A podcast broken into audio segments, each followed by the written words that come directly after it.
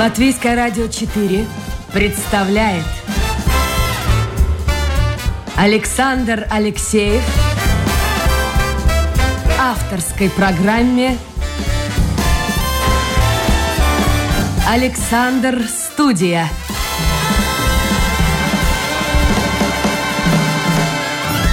Здравствуйте, друзья! В эфире программа «Александр Студия». Как обычно, в это время с вами автор и ведущий Александр Алексеев. Продюсер программы Людмила Вавинская. У меня в гостях президент Латвийской ассоциации биотоплива и биоэнергии Индулис Стыканс. Индулис, доброе утро. Доброе утро. Ну что, давайте мы начнем с ваших впечатлений о путешествии. Я так понял, что вы на днях прилетели из Франции. А, да, был в отпуске. На самом деле не прилетел, а ездил на кемпере с семьей. Мы, мы, нам так нравится ехать с детьми. Это же и... традиционный такой отдых. А, ну, такой, мы, нам, мы любим э, такую независимость, что едем куда хотим, когда хотим и как хотим. И э, да, две недели отдыхали, проехали там Германию, Польшу, Францию. А, так что... Вот ваши впечатления. Сегодня две темы. Я уже говорил в анонсе программы. Две темы, которые волнуют людей, волнуют прессу. Это события в Украине, война в Украине и предстоящий отопительный сезон. И вообще цены на энергоносители везде. И на машины, и на то, что мы будем платить, и сколько будем платить за э, электричество, за газ и так далее дома. Э, ваше впечатление о Европе? Они вообще готовятся к этому? Или пока получают удовольствие от погоды? Э, насчет Европы, конечно, лето это время отпусков. Э, видно, что много людей едут, отдыхают, э, пользуются возможностью, пока нету ковида, где-то поехать, что-то посмотреть и посетить разные объекты. Очень много людей, на самом деле, скажем так, такого упадка по перемещению не наблюдали. Людей везде много. Э, много едут, много перемещаются, несмотря на то, что цены на топливо там в Франции там 2 евро 10, э, ну, Германии, почти наши, там, почти наши, учитывая наши. зарплату нашу и французскую. Ну, да, в Германии э, на самом деле интересно было, что э, если по Бану, большому шоссе mm-hmm. ехать, там цены где-то 2 евро 10, даже чуть больше местами. Э, если в поселке, там евро 80. Ага. То есть, если по простой дороге сельской, там дешевле. Значительно да. дешевле? А, значительно дешевле, да. Э, это говорит о том, что цена диктуется спросом и предложением. На автобане машин много, спроса много, там и цены высокие. А в поселке там меньше оборот, там и держат цены ниже, чтобы люди туда ехали, привлекали... А что думают цену. они о предстоящей зиме? Или у нас только вот такая ну, сложная ситуация, я не могу сказать, что паника, но многие действительно волнуются. Ну, конечно, ну, в отпуске люди не думают об этом, я думаю, просто в отпуске отдыхают и думают о приятном. Но когда вернуться домой, это, конечно, будет очень сложный вопрос для всей Европы, я думаю, потому что э, на самом деле э, цены на газ, они везде будут очень высокие в этом сезоне, в этой зимой. И газ, как правило, ну, до сих пор использовался где-то 40% в Европе от общей энергетики, да, и, конечно, это очень повлияет на всех. Эм, очень много видели ветряков, солнечных панелей в Европе, очень много. Э, потому что, ну, таким образом люди стараются уходить от альтернативу найти. Альтернативных, конечно, да. Э, конечно, во всей Европе это э, биодобавки добавляются к бензину, к дизельному топливу. И э, это все тоже один из способов, как хоть частично уходить от фасильных ресурсов. Да, так что вот если говорить про цены, значит, там 2,10 примерно выходит за литр э, бензин. Ну, да. Объясните, пожалуйста, по-простому людям. Да, друзья мои, я напомню, что это программа «Александр Студия». Мы в прямом эфире. У нас в гостях президент Латвийской ассоциации биотоплива и биоэнергии Индулис Стыканс. Если у вас есть вопрос, можете зайти в интернет, домашняя страничка Латвийская радио 4, программа Александра Студия, и ваше послание появится у меня сразу же на мониторе. И в завершающей части программы будет озвучено. Если говорить о э, ценах на бензин и ценах на нефть, э, был скачок, превышение 2 евро, сейчас э, меньше – причем значительно меньше все-таки. А цены на нефть, они как бы, так сказать, э, растут. Вот как это одно с другим можно соединить? Эм, ну, нефтяной рынок, он очень, э, на самом деле, э, сложный. В том плане, что одно дело нефть это сырье. Значит, добывка нефти и цена на нефть это одна история. Цена на топливо потом уже, которое производится из нефти, да, это следующий этап. Да. И эти колебания цен, они очень сильно зависит от многих факторов. Да? На нефть, как правило, влияют э, политические заявления в разных странах, где добывается нефть. Да? Это доступность э, нефти э, в краткосрочном периоде и в долгосрочном периоде. То же самое с топливом. Да? Цены на топливо составляются из сырья, из нефти, из цены на производство и также из цены на хранение, логистику, доступности. И, конечно, такой нестабильной в целом политической ситуации в мире, эти цены очень сильно колебаются. Э, если говорить по нефти, конечно, э, э, большие страны, которые, ну, как США, они пытаются каким-то образом ограничивать эти цены, рост и скачки этих цен, и частично у них это получается. Это регулируется именно объемами из резервов, где, скажем, чисто политически говорят, сейчас выпускаем какой-то объем там, топлива или нефти из резервов, чтобы именно удерживать цены. Да. Это есть возможность у больших потребителей, больших, у кого есть объемы, так, таким образом кратковременно регулировать эти цены. Да. Конечно, потом эти резервы надо будет пополнять, потом этот спрос будет, но чисто пытаются э, сдвигать спрос да, потому что в свободной экономике цены диктуются спросом и предложением. Когда есть дефицит товара, тогда цены будут расти. Это э, законы, основанные законы свободного рынка. Это действует. Вопрос только именно этих э, периодов и сдвигов, да, потому что если цена на нефть сегодня высокая или низкая, то цена на топливо – а, не факт, что она сегодня отреагирует. Они отреагируют через какое-то время. Там полгода, год, какие-то месяцы. Это уже зависит от многих Ваше... факторов. Ну, не будем пугать слушателей, но тем не менее, ваше мнение, что будет с ценой на бензин, скажем, осенью или зимой? Куда пойдет? Можно сегодня прогнозировать? Я думаю, прогнозировать очень сложно. А, конечно, что вниз навряд ли пойдут, потому что с учетом того, что э, происходит э, с остальными энергоресурсами, э, ну, очень сильный, ну, скажем так, тут вопрос, как повлияет взаимодействие и взаимозамещение с газом, потому что газ это очень важный на сегодня фактор, где очень высокие цены, природный газ именно, да, и больше. А с чем это связано? Это именно связано с войной, и э, именно... Ну а каким того, образом что... с войной? Вот тоже я посмотрел, кто-то говорит, что ковид повлиял, наверняка он повлиял, война в Украине, закрытие нефтеперерабатывающих заводов, там санкции и так далее, и так далее. А вот конкретно, как это повлияло? Э, ну, значит, влияет э, история с газом такова, что если смотреть уже с лета прошлого года, еще до войны, Э, поста э, объемы поставок газа с России в Европу, они сокращаются. И довольно-таки существенно. И это как раз есть тот фактор, потому что потребность в Европе осталась на энергию, э, поступает газа меньше, значит, цены растут. А почему он поступает меньше? Это политический такой шаг? Конечно. Вы нас с санкциями, а мы вас газом? Ну, это война. Это война. Хорошо, попытки э, Европейского Союза, Соединенных Штатов Америки договориться э, в той же Саудовской Аравии, а это может э, о, о снижении цен на энергоносители, это может действительно повлиять? Э, конечно, повлияет. Вопрос только когда. Э, если мы смотрим кратковременно, то, конечно, этот скачок какой-то будет очень э, болезненный.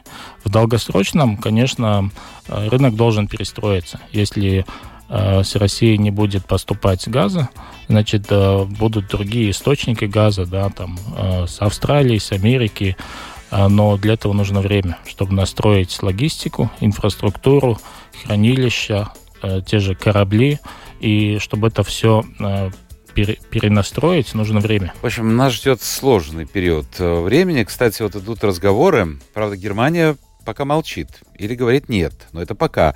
А расконсервации атомных электростанций. Как вы думаете, пойдут они на это или нет? Вот тут бизнес, э, цены и зеленое мышление. Вот как это все соединить? Э, конечно, время сложное и дискуссий много. Разных дискуссий э, про уголь, про атомную энергетику, про солнечную энергию, про ветряки, э, про разные источники. Конечно, понятно, что все хотят обеспечить жизнь, как и было до сих пор. Но, с другой стороны, все понимают, что цены растут, и первое, что надо думать, как экономить энергию, как снижать потребление вообще в целом. Э, второе, конечно, думать, где вот достать ту энергию, которая необходима, вот тот минимальный объем. Э, про Германию, атомную энергетику э, вопрос интересный. Я лично думаю, что навряд ли, потому что Германия в свое время приняла решение, концептуальное решение вообще отказываться от атомной энергетики вообще, в принципе. И это было уже лет... Э, это было, когда была авария в Японии, в Фукушиме. Mm-hmm. Не помню, сколько лет уже назад. Вот, достаточно уже времени достаточно. прошло, да, да. Вот в тот момент Германия приняла это решение, что они будут отказываться от атомной энергетики, и они планово на это идут. Э, Но жизнь заставляет вносить коррективы, или все-таки они устоят? Э, я думаю, они устоят, потому что они найдут другие э, способы, как получить газ или уголь, или какие-то такие, будут развивать больше ветреную энергию, но я думаю, что навряд ли они. Не верю. Посмотрел по цифрам, оказывается, больше всего зависит от российских поставок именно Германия. Ну, сейчас так мягко-мягко начинаются упреки раздаваться в адрес Меркель, мол, слишком поверила Путину, пошла вот по этому пути, более легкому, скажем так. Ну, хотя после драки кулаками не машет, черт его знает, что там будет. Хорошо, а как вы-то сами готовитесь? Вот вы живете, у вас квартира, дом, Uh, у меня дом, дом. Uh, отапливаюсь на гранулах. Конечно, да. тоже с, с, очень волнуюсь и вижу, что цены растут. Ну, придется покупать, что делать.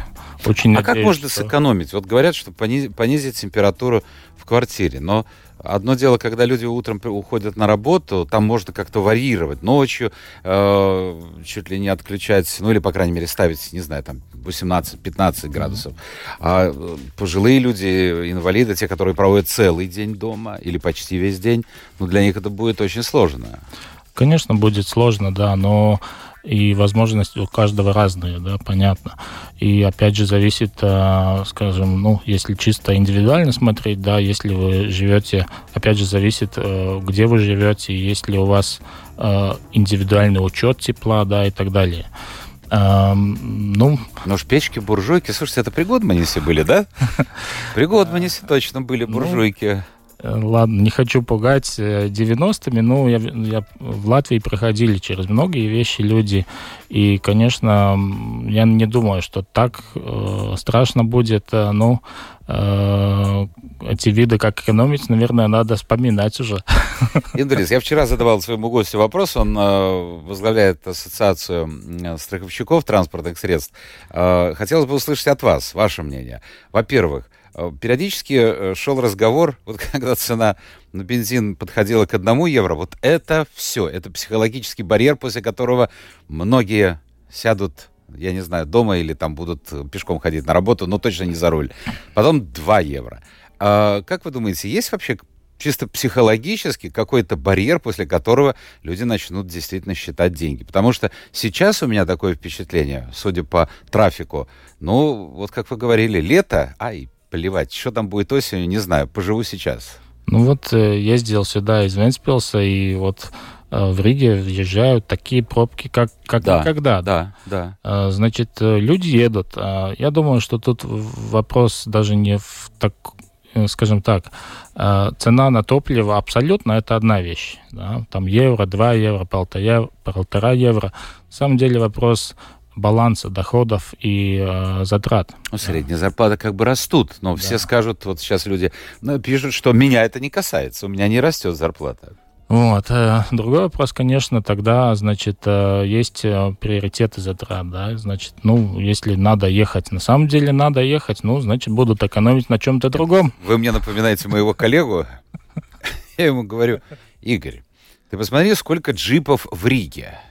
И с другой стороны, люди говорят о низком уровне жизни, о низком уровне доходов. И был ответ примерно такой же, как, Он говорит, ну дороги посмотри, какие приходятся. Я говорю, нет, если у человека нет денег, тогда он ну, я на телеге не поедет. Кстати, вот прямо в строку вопрос нашего слушателя. Гунтес пишет, цены на бензин не, ну еще и Гунтес не заоблачный. Впереди рост возможен. А, но, тем не менее, вот он считает цены на бензин заоблачные. Но почему количество автомобильного транспорта на улицах Риги не уменьшается? Вот такой вопрос гостю в студии. Ну, ответ, уже от, значит, ответили. хватает денег. А вот как, ну как вот это одно с другим соединить? Или просто у нас, как в Латинской Америке, такое расслоение общества, что, что диву даешься. Одни вот живут очень бедно, а другие ну, не секрет, да, что в Латвии есть э, расслоение, что Рига – это одна история, остальная Латвия – другая история, конечно. Эм... У нас повис, повис компьютер. Сейчас, друзья мои, я буду продолжать говорить с гостем и попробую рестартировать. У нас какие-то последние какие-то атаки у нас, кибератаки, все. Да. Ой, слушайте, точно повис. Надо рестартировать. А, я вижу, еще появилось несколько а, сообщений но открыть почему-то я их не могу. Ну, ноты рестартейшена. Хорошо, вернемся к разговору. Вы пишите, друзья. Я надеюсь, что рестартировав, я все-таки э, добьюсь каким-то образом выхода на ваши э, сообщения. Итак, в гостях у нас сегодня президент Латвийской ассоциации биотоплива и биоэнергии Индулис Стиканс. Э, Индулис, средняя аудитория, которая слушает говорящее радио, это 40 и старше и больше женщин, нежели мужчин. Такова статистика. Я думаю, что многие женщины, даже те, кто за рулем, очень скажем так, слабо ориентируется в мире биотоплива, биоэнергии. Давайте начнем вот с биотоплива. Тем более, что вы не просто президент ассоциации, а вы глава фирмы, которая занимается этим вопросом. Ну, член правления. Член правления, да. да. Итак, вот что это такое по-простому? Попробуйте объяснить. А, ну, значит, биотопливо, наверное, начну, из-за чего это началось. Да? Началось это где-то уже 30 лет назад, а, что именно из-за того, что уже давно люди понимают, что надо уходить от нефти, потому что нефть раньше или позже кончится, э, и э, придется тогда использовать что-то другое. Биотопливо это значит то, начиналось это именно с растительных масел, что крестьяне, которые выращивали рапс, у них самих были небольшие прессы, установки, где получали масло, и начали заливать это масло в свои тракторы. Ездить и использовать это масло. То есть добавляли? Нет, на чистом масле. На чистом? На чистом масле. Угу. Конечно, там есть свои нюансы, но не буду сейчас с этим э, голову морочить, скажем так. А, и потом а, поняли, что ну, это можно использовать, и этого масла хватает – и начали уже дальше думать и начали при, придумали биодизель. Биодизель это э, не получается из рапсового масла, а, но уже химическим путем э, делается новое вещество, э, так называемый метиловый эфир, и э, уже по свойствам очень близко к обычному дизельному топливу. Хорошо. Кстати, вот насчет рапса. Э, я понимаю, что вы не несете за это ответственность, но вы заинтересованы. Вы же перерабатываете, правильно? А, но я вот консультировался с моими коллегами, которые ведут программы, связанные с сельским хозяйством, говорят, вещь весьма вредная и очень недовольны, если рядом э, с вот этим полем рапсовым находится поле, где выращиваются какие-то культуры, как это сейчас считается, экологически чистые, mm-hmm. то вы сами понимаете, тут на экологию довольно сложно э, спихнуть. И, в общем-то, получается, что те, кто развивает рапс, они как бы подрывают под корень бизнес вот этих экологически чистых mm-hmm. э, производств крестьянских. Вот как это все одно с другим? Хотя красиво мне, как потребителю, или, скажем так, человеку, которому нравится природа, очень красиво, когда цветет рапс, действительно просто прелесть. Но вот вредно говорят. Ну да, на самом деле очень много дискуссий про эту тему и много всяких э, спекуляций тоже. Ну, на самом деле, э, тут если смотреть в целом, то, конечно, это конфликт между если говорить о биологическом хозяйстве, да, где вообще не используются никакие э, удобрения, химикаты вообще, то если рядом поле любой культуры, которая, скажем, э, так называемое индустри... интенсивное сельское хозяйство, там рапс, пшеница, там любое зерно, там используются какие-то химикаты. И, конечно, это есть такой конфликт. Но для этого в Европе существует ряд законов, порядов, как это делать, чтобы минимизировать это влияние и чтобы не мешать друг другу. И это в Латвии и в Европе в целом работает. Э, конечно, там, э, ну, да, э, есть какие-то нюансы, но в целом есть система, как там есть определенные графики, когда друг другу сообщают и используют, не используют. Ну, эта система работает. Рапс, конечно, культура, которая требует такого особого внимания, но есть и много плюсов у рапса, да, что в нынешних днях очень важно э, оборот э, культур в сельскохозяйстве, да, и рапс один из тех культур, которые участвуют в этом обороте. Нельзя каждый год в одной земле выращивать то же самое. Да, нужно менять культуры, и вот этот цикл, э, ну, примерно где-то четыре культуры меняются, и рапс один из них. Рапс тоже улучшает э, э, почву, э, и, ну, есть плюсы, есть минусы. Конечно. Ну и приносит вам доход определенный, скажем так. Ну, это, на этом строится ваш бизнес. Ну, не только, потому что рапс это изначальное, это как это начиналось, да.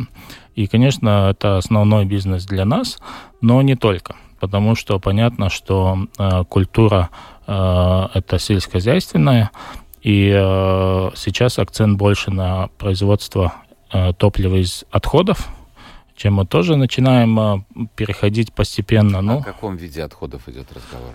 А, значит, на сегодня то, что реально используется в производстве, это отходы, как это по-русски правильно, из э, масла из жаровни. Угу. Ну вот где, например, картошка фри пекется, вот Жа- это да, я понял, масло остается. Да, жарки, вот это, да. Из этого масла производится, производится тоже биотопливо в том же заводе, в теми же технологиями э, и может замещать рапсовое масло.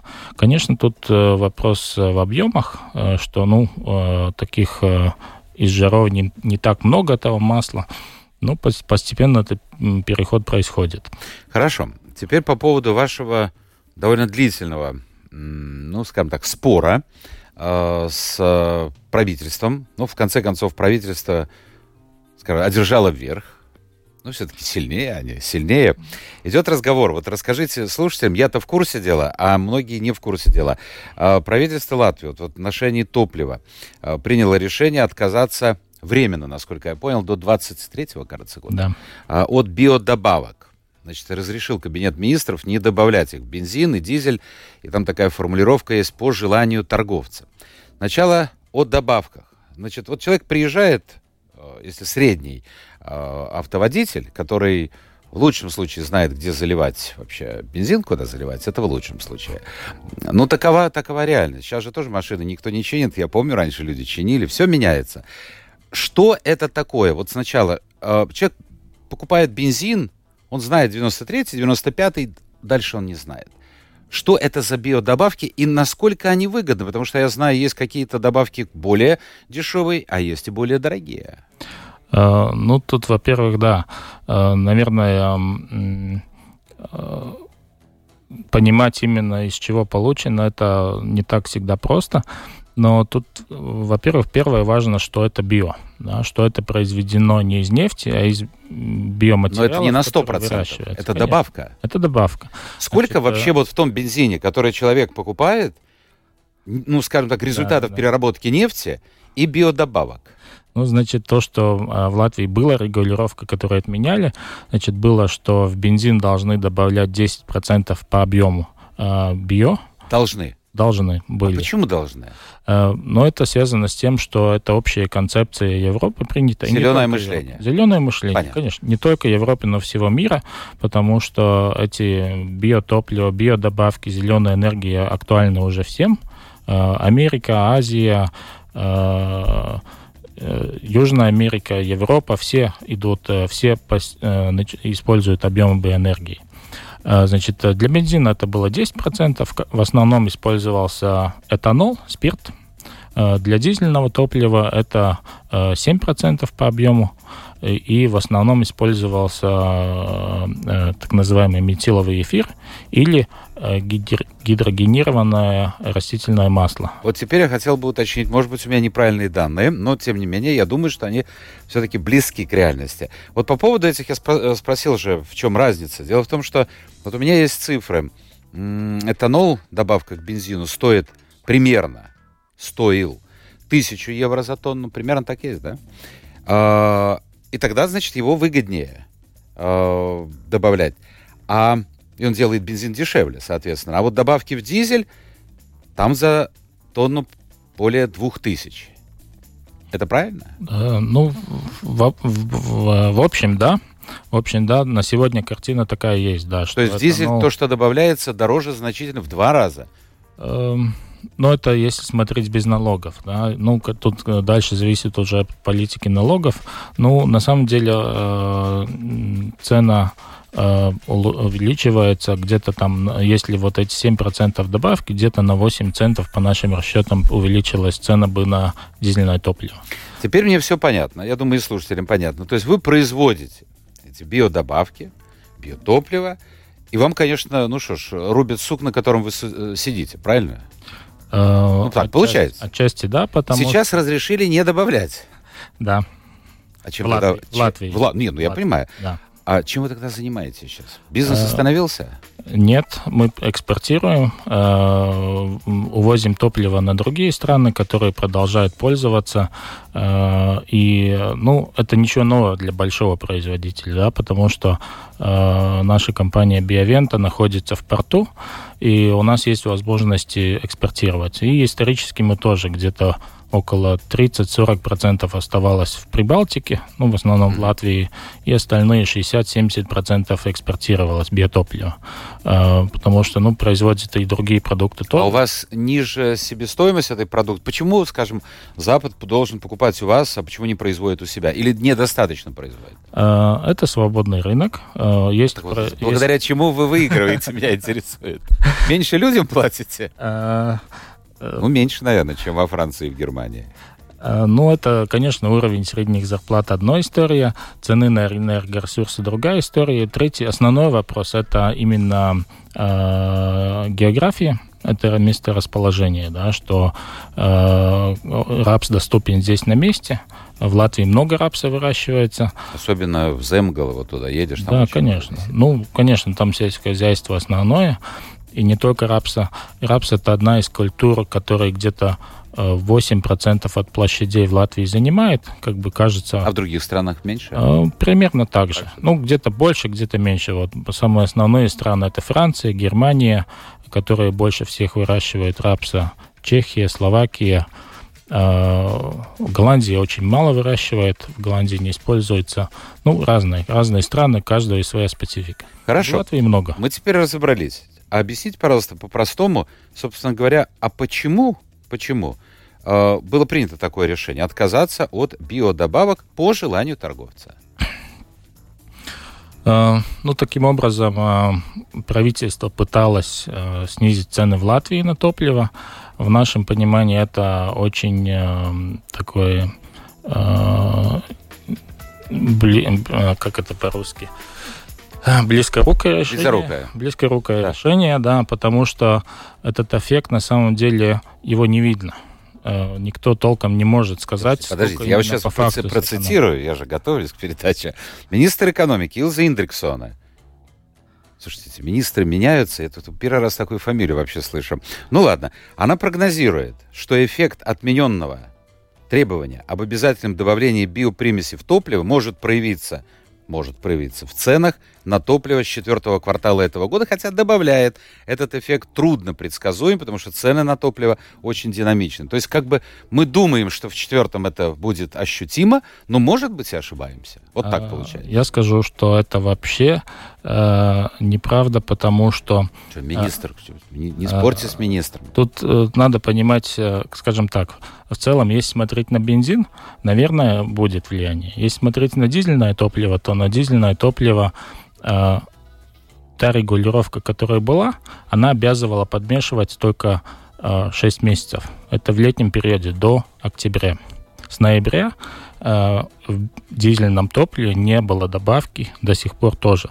Так что если смотреть зиму, то в зиме в принципе не может быть влияния от этого решения, потому что там и до сих пор не добавлялось биодизельное топливо. То есть фактически мы как бы, проби... не мы, а правительство, оно как бы сделало шаг назад э, в сторону, ну, ну, закрыли глаза на это зеленое мышление на время. Да. Вы думаете, это вернется вот э, действительно в 2023 году?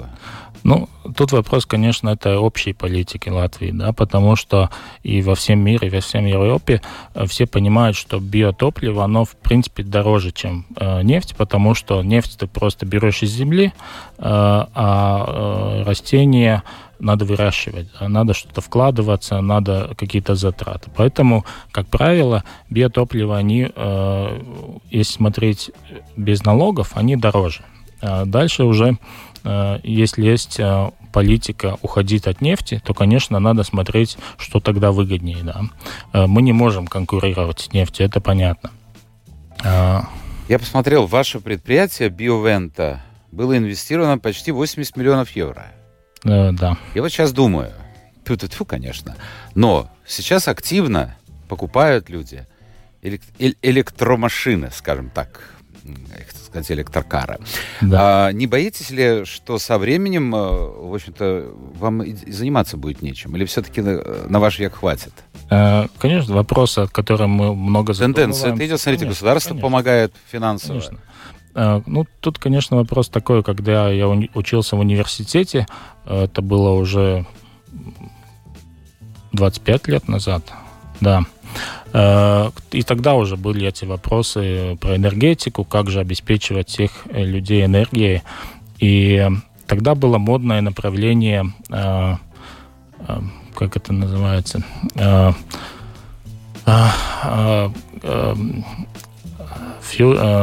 атомная энергетика, э, термоядерный синтез, э, из которого была перспектива получать много энергии, но который процесс сложно управлять. Прошло 20 лет, как бы, ну, толком не развилась эта тема, потому что на самом деле очень сложно. Но понятно, что все понимают, что людей становится больше и больше, энергии надо больше и больше. Нефть это одно из того, что можно из земли извлечь, ну, конечно, надо думать о других видах. Да. Электричество – это один из способов. Можно ли полностью уходить на электричество во всех видах жизни? Вопрос хороший, философский, я бы сказал. Э, в моем понимании э, надо все-таки думать, как э, использовать разные виды из-за нескольких причин, да, потому что я вот, например, дома тоже. У меня есть отопительный котел на гранулах. Я живу в городе, как бы, ну, в основном с электричеством нет проблем. Но если обрывается подача электроэнергии, я понимаю, что у меня очень плохо. Да, Нужна какая-то альтернатива. Нужна альтернатива, в том-то дело. Да? Э, и тогда уже вопрос, когда нужна альтернатива, уже не стоит вопрос о цене. Когда я понимаю, что уже берздеб, тогда будем использовать любые способы. Да? Э, это я в том плане, что да, надо развивать электричество, это все раз, будет развиваться. Но понятно, что для жидких топлив, для биотоплив много дискуссий в другом плане, что там есть, которые э, начинают запрещать вообще двигатели внутреннего сгорания. Да, эта тенденция будет, конечно. А что пересядем лет через 30-40 на велосипеды, наверное? Кто знает. Или на доски.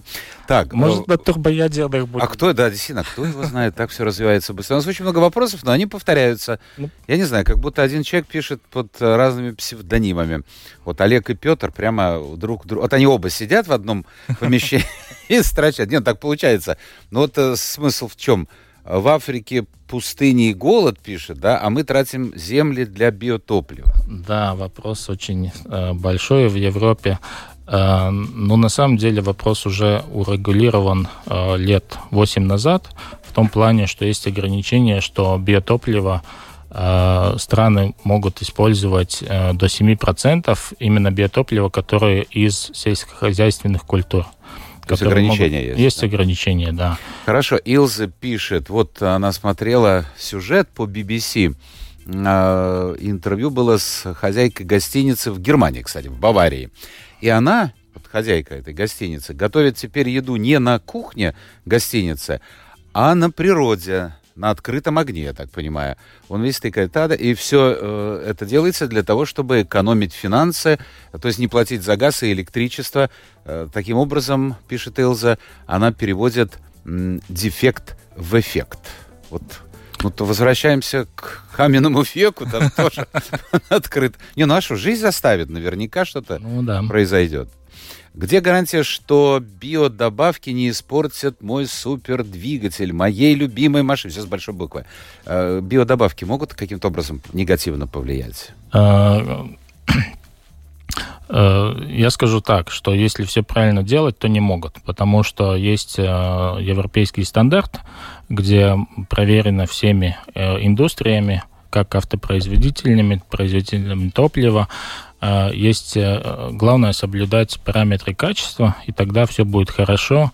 И эти 7% для дизельных топлив и 10% для бензина это безопасно для любой автомашины, независимо от года, независимо от ничего. Это годится для всех.